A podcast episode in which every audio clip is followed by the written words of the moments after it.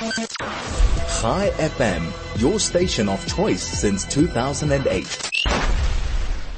101.9 Chai FM. Now, a disturbing topic to talk about today, but one we have to talk about nonetheless. Her, we have on the line with us Herman Bosman, and he is head of TSU International, uh, and we're talking about the issue of kidnappings, hostage survival, and extortion. A very disturbing topic. Herman, thank you for joining us on the line. This used to be the preserve of uh, slightly dodgy South American countries, but it's unfortunately grown considerably in South Africa in the last few years. Yeah, good day to you and the listeners. Yeah, this is not a typical South African crime, and uh, over the years, as we've opened our economy and with all the changes that we've seen, we've had an influx of also not only investment but also crime that, as, as you have uh, correctly indicated, more the Latin American or Southern American type of, of kidnappings. Now, one of the, the, the new issues that is coming out about kidnapping in South Africa, uh, this is according to a business tech article that's being written on the topic today, is that it also used to be a crime which was very much related to uh, wealthy people. You think of something like what happened with Leigh Matthews, for example, many years ago. But the trend is now trending towards more middle class and lower income people as well. Well, I, I I agree that the number that we're looking at uh, focusing on middle class and, and low income then on the high net is definitely much higher, but it's always been there. Uh, when I was still active in the South African Police Service, I've had many cases with the middle and lower income um, and, and very little high net income incidents. So it's always been there, but I think it's the level and the number that has increased dramatically. I mean, it's actually quite astounding in actual figures. Uh, you, they're talking about uh, nearly three, more than three and a half thousand, three thousand six hundred cases in the last year. That's that's like three kidnappings a day. Yeah, well, well that is that is the quarterly figure. Uh, ah. If we look at the annual figure, and the comparison there was on the quarter with the, this year and the previous year cycle, um, and indicating a just above 10% increase. But if you look year on year, it's completely different story, more than 50% increase. Um, and also you look currently at 15,343 kidnappings being reported in the police uh, calendar year. Um, and, and that is an absolute shocker. Uh, it is, it is severe. We're looking at in basically 42 per day. Now, if, if you look at 42, it, it's a lot, but you must dissect this into what does the 42 stands for, what it actually comprises of. Mm. And that will be uh, express type um, and for various various other types. We, in other words, have robberies, um, hijackings, and some of that they may be in there as well. Rape, for instance, where people are taken and detained, um, and then also the normal ones that we see high net worth or for ransom.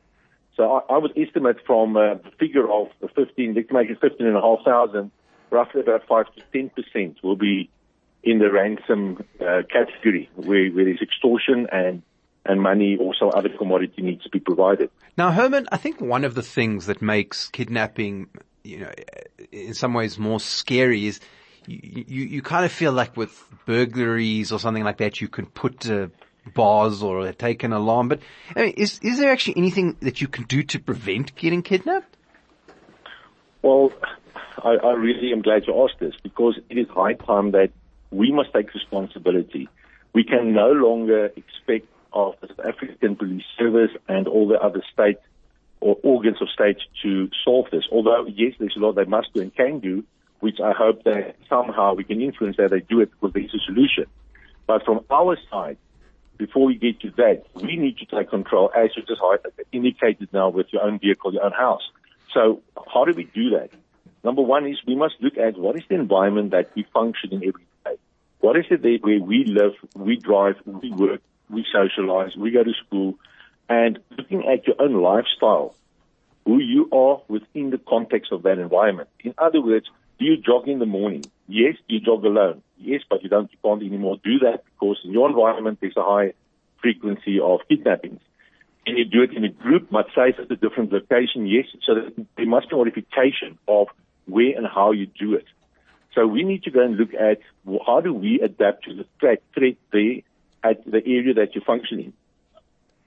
Okay, so that is uh, uh, beforehand. I mean, if someone does get kidnapped, uh, it's obviously very traumatic, and, uh, and, normally the kidnappers tell people to keep it out of the news. What what is the the protocol if you do happen to be on the wrong side of a kidnap? Well, if you if you've been kidnapped and um, or, or, rather the family, uh, that's what I meant. Like if you're the family member and you're dealing with someone who's calling you to say that you, someone's been kidnapped. Yeah, look, the family, the family is going to be faced with, with severe trauma and stress and, and chaotic moment where they don't actually know where to go. And, um, and what I've seen is they immediately jump onto social media and do postings, and that is the thing you must not do. So I would, before the time, uh, determine a credible person to assist me and stress the situation like that because you're not going to think. You're going to be very emotional. So to, to have somebody you can say, John, Ben, or whoever, can you please assist me? This has now happened and, and, and assist me with the processes. And then you need to understand that the moment you get a private consultant in to assist you, that you also know who that person is, reputation, history, and is that person really trained and qualified to do this? And then also the moment you do involve the police, that you make absolutely sure that you do have South African Police Service hostage negotiators contacted to assist with that and not just the local police. So that would be paramount that they need to be involved as soon as possible. Herman Bosman, he is head of TSU International Kidnapping, Hostage and Survival, uh, or TSU International talking to us about kidnapping, hostage, survival and extortion. Thank you so much for joining us. And I would say maybe keep your CSO, um, uh, number handy if you are in this kind of situation. I know they put out a, an explainer on this some time ago. So uh, a good third party to be thinking about.